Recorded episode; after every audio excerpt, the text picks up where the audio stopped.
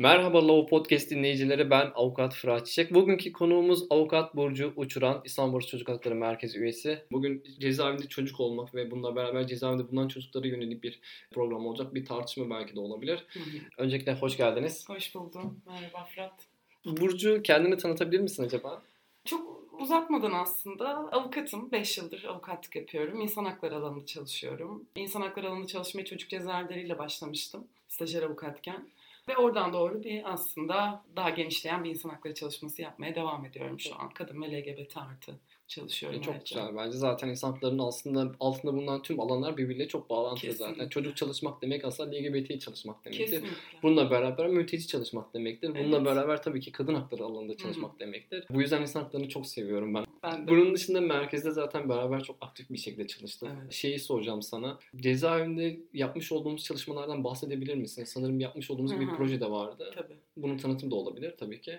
Şöyle bir projeydi aslında. Adalet Bakanlığı ile imzalanan bir protokol vardı ve bu protokol dahilinde çocuk cezaevlerinde kalan çocuklara gönüllü hukuki destek sağlanacaktı ve cezaevinde mevcut hak ihlallerine dair bir izleme yapılacaktı. Pandemiden önce başlamıştık. Tam böyle korona çıkmadan önce tekrar bir ekip oluşturduk. Haftanın belirli günleri Maltepe Çocuk Cezaevine gidip çocuklarla görüşme yapıyorduk ve çocuklara aslında burada neye ihtiyacınız var ya da hani hukuk sisteminde dosyanız nasıl ilerliyor, size nasıl yardımcı olabiliriz diye bir görüşme planlamıştık. Buna bir süre devam ettik. Önceki dönemde de e, uzun bir süre aslında çocuklarla görüştük ve çok da iyi bir rapor çıktı ortaya.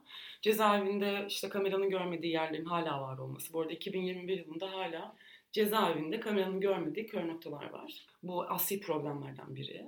Onun dışında her zaman sıcak su olmaması, beslenme hakkına çocukların eşit şekilde ulaşamaması vesaire gibi konularda izleme yapmıştık. Proje bunu kapsıyordu. Ha belki tekrar belirtmekte fayda var. Bu proje devam edecek ve bu projeye gönüllü şekilde katılabiliyorsunuz. Çocuk Hakları Merkezi'ne üyelik sağladığınızda. Çok güzel. Bununla beraber aslında cezaevinde bulunan hükümlü tutuklu çocuklara yönelik kullanılan sıfatlarda ciddi tartışmalar var literatürde. Hı hı. Yani mahpus çocuk mu veyahut da hükümlü mü, bununla beraber kapatılmış çocuk mu veyahut da özgürlüğünden yoksun bırakılmış çocuk. Ya sivil toplumda biz en çok hangi ifadeyi kullanıyoruz ve pratik anlamda? Çocuk hak odaklı bir ifade sence Hı hı. hangisi?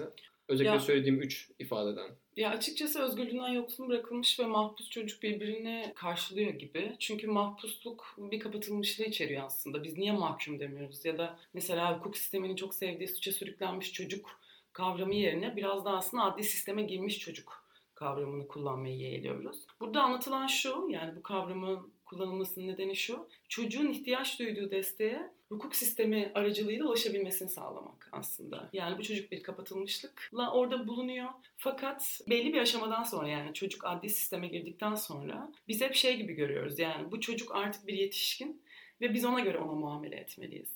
Ama aslında o çocuk hala e, çocuk ve ihtiyacı duyduğu haklara hukuk sistemi içinde bir şekilde ulaşabilmeli. Tabii. Bence toplumda da çocuk kavramı üzerinde ciddi bir algı yanlışlığı olduğunu düşünüyorum. Evet. Yani 16-17 yaşındaki bir bireye çocuk gözüne bakmıyor. Bir yetişkin gözüne bakıyor. Hı hı. Burada da mesela basının rolünün çok önemli olduğunu düşünüyorum. Diyelim ki bir SSÇ 16 yaşındaki suç işlediği iddia edilen bir çocuktan bahsediyoruz ve özellikle havuz medyasında Hı hı. hak odaklı çalışmayan bir medyada hani çok rahat bir şekilde suç makinesi ve bir Evet. yetişkin gibi e, sanık veyahut da şüpheli fail ifadeleriyle Hı hı. haberleştiriliyor. Bu da çok bence toplum algısından ve toplumun istediği haber tipinden kaynaklandığını düşünüyorum. Ya elbette biraz biz şeyi seviyoruz yani o şiddetin, o vahşetin biraz da çocukları masumiyetle, masumlukla, hani temizlikle bağdaştırdığımız için eğer bir çocuk suç işlerse ya da bir adli sisteme girerse artık masumiyetini yitirmiş gibi görünüyor toplumun göz önünde.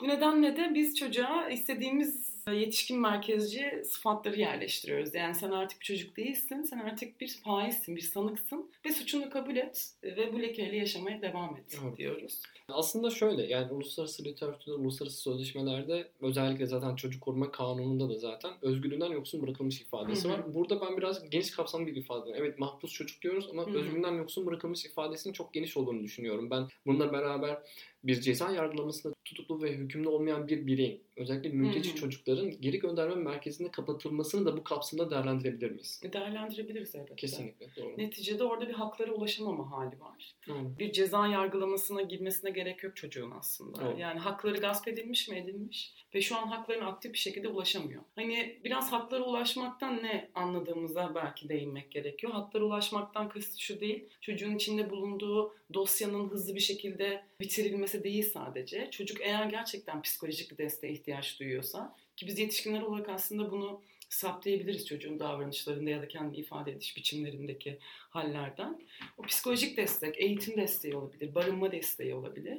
Biraz da aslında şey, mevzuat var, uygulama yok diyoruz ya. Kesinlikle. Biraz o mevzuatı harekete geçirmek. Yani hani bir ağır ceza dosyasına atandığımızda biz çocuğun nitelikli cinsel istismarı ya da herhangi bir başka dosyaya atandığımızda çocuğu bit- bütüncül şekilde ayağa kaldırmalıyız. Yani sadece gidip duruşmasına girip dosyasıyla yüzeysel bir şekilde ilgilenmekten ziyade çocuğun ihtiyaç duyduğu bütün haklara ve diğer şeylere ulaşmasını sağlamalıyız. Burada aslında birazcık böyle CMYK avukatlarına aynı Evet, bir görev düştüğünü. evet, yani kesinlikle. almış olduğunuz dosyanın bir yetişkin dosyasından farklı olduğunu söylüyorsunuz. Kesinlikle onu söylüyorum. Yani hani bir çocuğa atandığınızda çocuğu aramak eğer çocuk cezaevindeyse onu gerçekten yapabiliyorsanız ki yapılmalı haftada bir görmeye gitmek.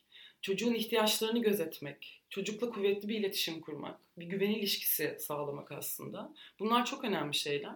Yetişkin kişi zaten bir şekilde kendini var edebiliyor herhangi bir alanda. Ama çocuk dediğimiz kişi gerçekten yetişkinler tarafından haklarının korunmasına ihtiyaç duyuyor ve özellikle CMK avukatlarının ki umarım bu podcast dinlerler biraz daha bu dosyalara eğilmelerini, çocuklar adına başvurularda bulunmalarını. Çünkü CMK ataması aslında çok geniş bir yetkiyi kapsıyor. Sadece duruşmaya girmek değil. Değil. Bununla beraber çocuğu ilk defa duruşmada görmek de değil zaten. Kesinlikle yani hani bizim yaptığımız projede çocukların en sık söylediği şeylerden biri işte abla sen benim avukatım olur musun gibi bir geri bildirim aslında. Bunun nedenini sorduğumuzda avukatım benimle ilgilenmiyor. Avukatım hiç cezaevine görüşmeye gelmedi. Avukatımı ilk defa duruşmada gördüm. Mesela bir tane yabancı uyruklu çocuk vardı. CMK'dan avukat atanmış dosyasına. 10 aydır cezaevinde ve dosyasına ne olduğuna dair en ufak bir fikri yok. Hukuki güvence eksikliği var ya kendisinde. Kesinlikle. Haklarına ulaşamıyor. Yani 10 aydır da avukat cezaevine gitmemiş. Evet, aslında ailelerden çok fazla bu şekilde başvuru alıyoruz Evet. yani. Çocuğun anne babasından baroya çok Hı hı. bu konuda yönelik yani şöyle söyleyeyim 6 aydır atama olmuş ve hala avukatını bilmeyen aileler ve çocuklar var yani. Kesinlikle ki hakikaten arıyorlar çocuklar. Ben avukatıma ulaşmak istiyorum ama ne numarası var ne ismi var elimde. E, adliyeye de kalkıp gidemiyor mesela. Cezaevinde olmasa da bilgiye de erişemiyorlar Doğru. çocuklar ne yazık. Burada evet CMYK avukatlarına çok ayrı bir yük ve sorumluluk. Kesinlikle. Yük demeyelim, bir yükümlülük diyelim bence. Yükümlülük diyelim. Aynen Ee, öyle. yani o sorumluluğun bilincine varmak gerekiyor ki CMK eğitiminde aslında bu anlatılıyor. Kesinlikle anlatılıyor yani. Yani daha özenli davranmalısınız. Çünkü çocuklardan bahsediyoruz aslında. Aynen öyle. Bu arada e, şunu söyleyeceğim. Cezaevinde kalan çocukların yaş aralığı 12-18. 12-18. Evet. Anneleriyle beraber kalan çocuklar için 0-6 yaş. 0-6 yaş aralığı Hı hı. diyebiliriz yani. Evet. Aslında sen birazcık bahsettin yani çocukların cezaevinde yaşamış olduğu hak ihlalleri nelerdir? Bahsettim. Birazcık bu konuda şöyle yani suç ve ceza ile de alakalı bir durum. Aslında yetişkinlerde olduğu gibi çocuklarda çok net bir şekilde tek suça karşı tek ceza. Yani kapatılmak demek tek ceza demektir. Bununla Hı hı. beraber çocuğun tüm sosyal haklarının verilmesi anlamına geliyor ama cezaevinde böyle bir durumdan bahsetmiyoruz herhalde. Yaşamış olduğu birçok hak ihlali var. Sadece kapatılması, özgürlüğünün ihlal edilmesi dışında. Evet öyle. Ya birden fazla hak ihlalinden bahsedebiliriz. Bunların tam listesini şu an sıralayamayacak Çok güzel. olabilirim. Ama aklıma ilk gelenlerden biri bir noktada aslında bilgi edinme hakkı ya da bir sağlık hakkı. Biz genelde çocuklardan şunu duyduk yani başım ağrıyordu veya işte vücudum herhangi bir yerinde ağrı vardı. Hastaneye sevk için dilekçe yazdım fakat iki haftadır beni hastaneye sevk etmediler. Mesela biri. Sağlık hakkı. Kesinlikle. Beslenme hakkı, cezaevindeki yemeklerin çoğunlukla kötü olduğundan bahsediyorlar aslında ve günde iki öğün yemek verildiğinden. Bu yemeklerin kendilerini doyurmadığından, genelde çok yağlı olduğundan bahsediyorlar ki en son Diyarbakır Barosu da bir rapor hazırlamıştı. Orada da benzer ihlaller var. Çocukların beslenme hakkına ulaşamadıklarını, sağlık hakkına ulaşamadıklarını, pandemi gerekçesiyle özellikle cezaevindeki bütün zaten. Faaliyetlerin durduruldu ki bizim faaliyetimiz de bu nedenle durduruldu. Asker Hatta aldım. biz bu durdurulmayı nasıl aşabiliriz diye Maltepe Cezaevi Müdürü'yle görüştüğümüzde şunu söyledi. En azından avukat görüşme odalarında biz gelsek görüşsek çocuklar tek tek olur mu dedik. Onlar da olur dediler ama hani avukat hanım biz şu an herhangi bir çalışmaya izin vermiyoruz.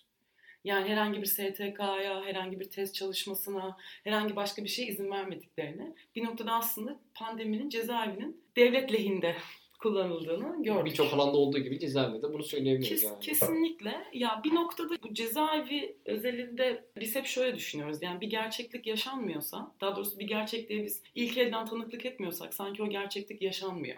Hani cezaevlerinin bu kadar şehir dışlarına, çok uzak yerlere yapılmasının sebebi de bu aslında. Hani devlet zaten gözden çıkartıyor. Bizim de gözden çıkartmamızı bekliyor vatandaş olarak. Bir noktada bunun peşine bırakıyoruz. Bu çocuklara ne oluyor? Çocuklar pandemide gerçekten ne yaptılar? Bütün görüşleri yasaklandı mesela. Telefon görüşmeleri 10 dakikadan 20 dakikaya uzatıldı. Mektuplaşma konusunda çok büyük bir sıkıntı var. Maddi destekten de yoksunlar. Hal böyle olunca biraz cezaevi kapalı kapalında ilerleyen bir sisteme dönüştü. Denetime kapalı bir şekilde yürütülüyordu. Elbette. Önceden pandemiyle beraber zaten bu da tam İyice. zaten kamu otoritesinin tam istediği şekilde oluştu. Pandemi zaten tam onu soracaktım yani. Pandemi mesela cezaevindeki hakikatlerin tipini veyahut da boyutunu değiştirdi mi diye soruyor ama aslında cevapladın yani. Çok net bir şekilde değiştirdi tabii ki, yani. Tabii ki can. İnanılmaz şekilde değiştirdi. Bir kere erişilebilirlik azaldı. Çocuklar ne yapıyor, ne ediyor, ne yiyorlar, ne içiyorlar bilmiyoruz. Kesinlikle. Bir de gerçekten şey gibi bir sıkıntı da vardı bu arada. Hani çocuklar mahkemeye çıkartıldıktan sonra karantinada kalıyorlardı uzun bir süre. Yanlış hatırlamıyorsam 14 gün gibi. Ve e, sevgilisine bağlanmaya başladılar bir süre sonra. Çocuklar çünkü karantinaya girmek istemediler. Ve bunun denetimi de çok yapılmadı açıkçası. Hangi çocuk kaç gün karantinada kaldı? Her çocuğa karantina uygulandı mı? Karantina koşulları nasıldı? Eğer hücrede tutuyorsanız bu çocuğu 14 gün bu da büyük bir hak ihlali Tabii canım. Hem Ücret den- denilmiyor ama süngerli oda denilen bir tabir Evet. var. Hani çocuk Evet, cezaevinde. mavi odada diyorlar Mavi hatta oda ona deniliyor. bir şekilde. Ona geleceğim şimdi zaten. Şimdi 14 Eylül tarihinde bir yönetmelik yayınlandı. Hükümlü ve tutukluları ziyaret edilmesi üzerine bir yönetmelik yayınlandı. Burada da tabii ki çocuklara yönelik bazı değişiklikler var. Aşırısı yıllardan beri cezaevinde çalışan arkadaşlarımızın yoğun çalışmaları sonucunda Evet, hani geldi. kesinlikle. Bu belki isim isim sayabilirim veyahut da bora bora da sayabilirim ama bana sorarsanız kimseyi affetmemek gerekiyor diye Evet. soruyorum. Yani bu alanda çalışan herkesin emeği diye düşünüyorum ben. Önemli değişikliklerdi. Bu değişiklikleri bize açıklayabilme ihtimalin var mı veyahut da çeşitlerini? Tabii. Ya hepsini çok net hatırlamıyorum. Bence bana yardımcı olmalısın. Tamam. Açık En net- görüşten. Evet en net hatırladığım, daha doğrusu beni en çok sevindiren şey. Bir noktada konuyu konuşurken hep çok zorlanıyorum. Çünkü çocuk cezaevi gibi bir kavramın olması ve çocukların kapatılıyor olması beni çok derinden etkiliyor. Yani politik olarak da aslında. Üzülüyorum elbette ama çocukların kapatılmışlığı bir yana bir de çocukların görüşleri de kapalıydı. Ama en son çıkan yönetmelikle birlikte çocukların bütün görüşleri açık görüş oldu. Doğru. Yani umarız şunu görürüz bir gün yani. Çocuk cezaevleri de kapatılır ve alternatif adalet yolları bulunur. Ona rica ederim. Ona da girmek istiyorum. Açıkçası çok sevdiğim bir konu benim. Yani kapatılmayı tartışmak isterim. Yani ceza adalet sisteminin eksiklikleri özellikle Türkiye'deki Tabii uygulamalarda. biraz penoloji vesaire onlardan da bahsedelim. Yani çok güzel konular açıkçası. Ben açmak istiyorum. 0-6 yaşı çok yoğun bir şekilde konuşmak istiyorum. Bununla beraber geri gönderme merkezinde anneliyle beraber kalan her ne kadar resmi olarak alınmış bir sınır dışı kararı olmasa bile fiilen sınır dışı kararı verilen Evet. çocukları da konuşmak istiyorum. E, fakat zamanımız çok dar. Yani bir sonraki programda Evet. zaten yine konuşuruz Hı bunları. hı. Ama şeye değinelim. Kız ve oğlan çocuklar arasındaki Kesinlikle. Hayır, onu zaten onu zaten toplumsal cinsiyet temelde Hı hı. olduğunu düşündüğüm için zaten senin de uzmanlık Evet. alanın. Bu konuyu değinmek istiyorum zaten. Ama bu 14 Eylül tarihindeki Hı. yönetmelikte bazı gazeteler böyle ödül başlığı atmışlardı Evet, da çok çok, kötü. Yani. yani açıkçası çok beğendim hak odaklı gazeteler de bunu yaptı. İsim vermeyeceğim ama Ama çok direkt toplumun çocuğa bakış açısı değil mi? aynen Ödül öyle. ve ceza. aynen öyle kesinlikle. Bu iki kavram üzerinden gerçekten toplumun çocuk algısını okuyabiliriz. Ya ben ödül değil acaba ne oldu ya dedim Evet. yani böyle çocuklara ödül yani Evet. açık sarılma hakkı ödül Evet. olarak verildi yani. Açık görüş hakkı artık böyle anne babalarına sarılabilmeleri, arkadaşlarına Evet. sarılabilmeleri şu aslında temelinde çocukların kapatılması meselesinde uluslararası sözleşmelerin koyduğu şart şu.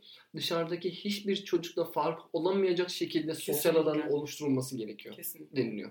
Bu 0-6 yaş için olduğu gibi 12-18 yaş aralığındaki çocuk için de fakat biz bu sarılma meselesini, cezaevinde sarılma veya açık görüş meselesini ödül diye lanse ediyoruz topluma. Burada kullandığımız dil de bana sorarsan çok çok önemli. Alanda çalışmaya başladığım zaman, özellikle cezaevinde çalışmaya başladığım zaman, CMK'da dosyalar almaya başladığım zaman şunu fark ettim ben. Yoğun bir şekilde erkek çocuklarıyla, oğlan çocuklarıyla çok yoğun bir şekilde çalışmaya başladım. Yani bugüne kadar bana sorarsan yani bir kız çocuğu müvekkilim oldu diye sorarsan yani çok az oldu. Hı hı. Bu benim ciddi anlamda kafamı karıştıran meseleydi. Hı hı. Cezaevinde çalışmaya başladıktan sonra sayıların ciddi arada fark olduğunu düşündüm. Yani şöyle düşünün İstanbul özelinde Hı hı. düşünelim. 10 tane kız çocuğu varsa bine yakın oğlan çocuğu var. Evet. Bu ciddi bir sorun olduğunu gösteriyor. Veya Tabii. temelinde önemli bir meselenin, bir konunun olduğunu söylüyor bize. Hı hı. Sence bu sorunun temeli ne veya da neden bu kadar sayılar erkek çocuklarında daha fazla kız çocuklarında çok düşük seviyelerde? Ya ona bence şu an böyle 5 dakika içinde çok detaylı bir cevap veremem. Belki de bunun detaylı cevabının muhatabı da ben değilimdir ama sahada benim gözlemlediğim kadarıyla şöyle bir ayrımcılık var. Özellikle cinsel istismarda akranlar arası bu cinsel istismar davaları görülüyor ya. Genelde çocuklar aslında bizim daha doğrusu kanunumuz ve toplumumuz çocuk cinselliği konusunda herhangi bir tanıma gerçekleştirmediği için şöyle dosyalarla karşılaştık yani aynı yaşta çocuklar bir cinsellik keşfiyle aslında birbirlerine yanaşmışlar fakat kız çocuğun ailesi gidip oğlan çocuğunu şikayet ediyor. TCK 104. Evet. Diyor ki bizim kızımıza böyle şeyler yaptı. Kız çocuğu şey demesine rağmen ya hayır o benim sevgilim de demesine rağmen biz hayır bunu görmeyi reddediyoruz. Yani çocuklar cinsellik yaşayamaz kendileri arasında. Ya görmeyi reddediyoruz ve oğlan çocuğu yargılanıyor ve cezaevine gönderiliyor. Yani böyle sayamayacağım kadar çok dosya var. Bu arada ben erkek çocuğu dedim ama burayı belki açıklayabilirsin. Ya erkek çocuğu denmesinin şöyle karşısındayız. Yani çocuğa bir erkeklik atfetmenin önüne geçmeye çalışıyoruz aslında. Yani toplumumuzda erkeklik kazanılan bir statü ya.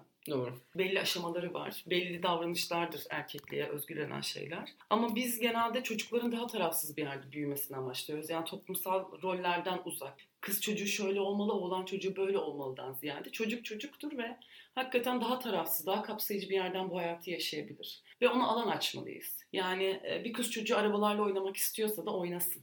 Bir oğlan çocuğu Barbie'lerle oynamak istiyorsa, işte bebeklerle oynamak istiyorsa oynasın. Çocuğun oynadığı, çocuğun yaptığı şeyler bir noktada onun cinsiyetini tanımlamıyor.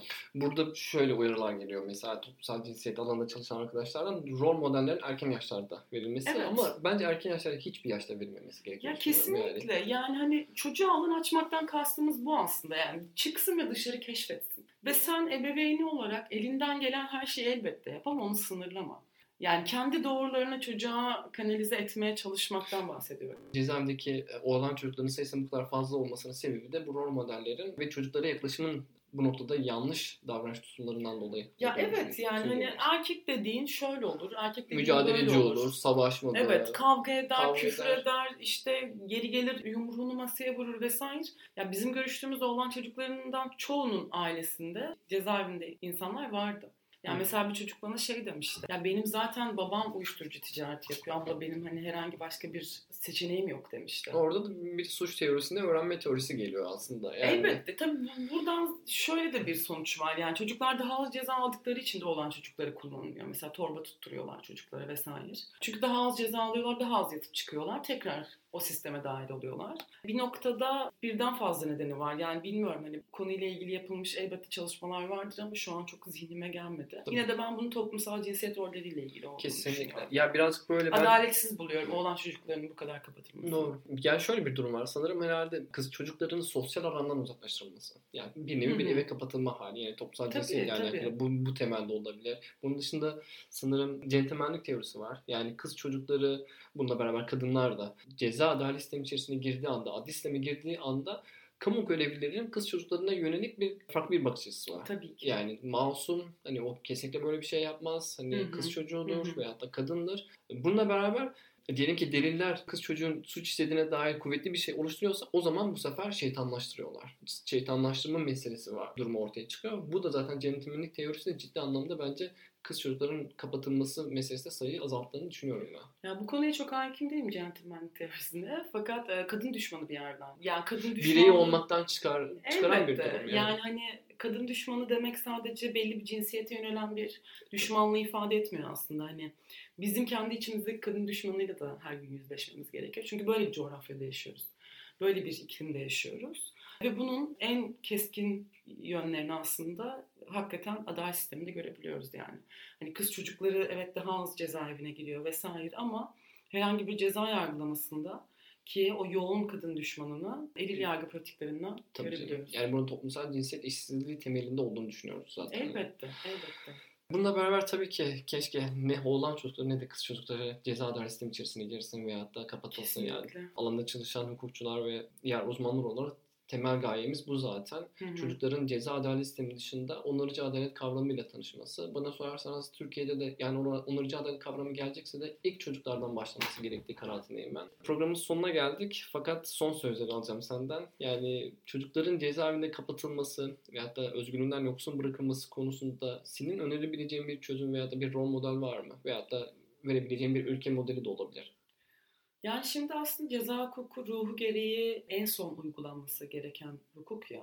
Kapatılma da öyle aslında. Yani bir çocuğu kapatmadan önce hakikaten devletin o pozitif yükümlülüklerini hatırlaması ve çocuğu başka bir şekilde topluma tekrar nasıl diyeyim kanalize etmesi. Çok doğru bir kelime kullanmamış olabilirim ama Ya çünkü ben topluma burada yeniden kazandırmak bana çok doğru bir kavram gelmiyor. Bana Çocuk da. zaten toplumun içinde. rehabilite kavramı da doğru bulmuyorum Evet, rehabilite, ıslah vesaire bunlar çok doğru değil. Yani o çocuk bu hayatta ihtiyacı olan desteğe erişemediği için orada. Erişemediği için 50 tane hırsızlık dosyası var. Ve 50 tane hırsızlık dosyasına kadar devlet neredeydi? Devlet bu çocuk 50 kere cezaevine girip çıkarken tam olarak ne yapıyordu? 125 tane dosyası olan çocuk var. 125 tane hırsızlık dosyası var. Ben biraz daha aslında devletin kendi yükümlülüğünü hatırlamasını ve imza attığı uluslararası sözleşmelere biraz daha bakmasını Kesinlikle. istiyorum. Ki Ya- çok fazla sistem var aslında. Uluslararası alanda araştırılacak örnek sistemler var vesaire ama kapatılma bunlardan biri değil gerçekten. Ya aslında uluslararası alandaki çocuklar için evrensel ilkelerden biri zaten koruma kanunu. Cezalandırmadan ziyade çocuğu korumaya yönelik. Bu çocuk mağdur olmuş veyahut da suç işlediği iddia edilen bir çocuk olsun fark etmeksizin bir koruma kapsamı içerisinde bir koruma kapsülünün olması gerektiğini söylüyor. Zaten 2005'te Evet. gelen kanun yani çocuk koruma kanunu. Biz bu şekilde çevirmişiz. Çocuğun cezalandırılması veyahut da yargılama içerisinde yer alması değil. Temel hedefimizin, temel amacımızın devletle beraber çocuğu korumaya yönelik olması gerekiyorken Kesinlikle. biz zaten hiçbir şekilde yani korumadan ziyade çocuğu aslında Cezalandırıyoruz. cezalandırıyoruz yani. Ya da ödül veriyoruz Aynen çocuklara. öyle. Bizi dinlediğiniz için çok teşekkür ederiz. Konuk olarak geldiğiniz için sana da çok teşekkür Ben ederim. de bu çok teşekkür ederim. Umarım faydalı olmuştur. Hani bu kadar kısa sürede her şeyden bahsetmeye çalıştık biraz. Bir başka programda görüşmek dileğiyle.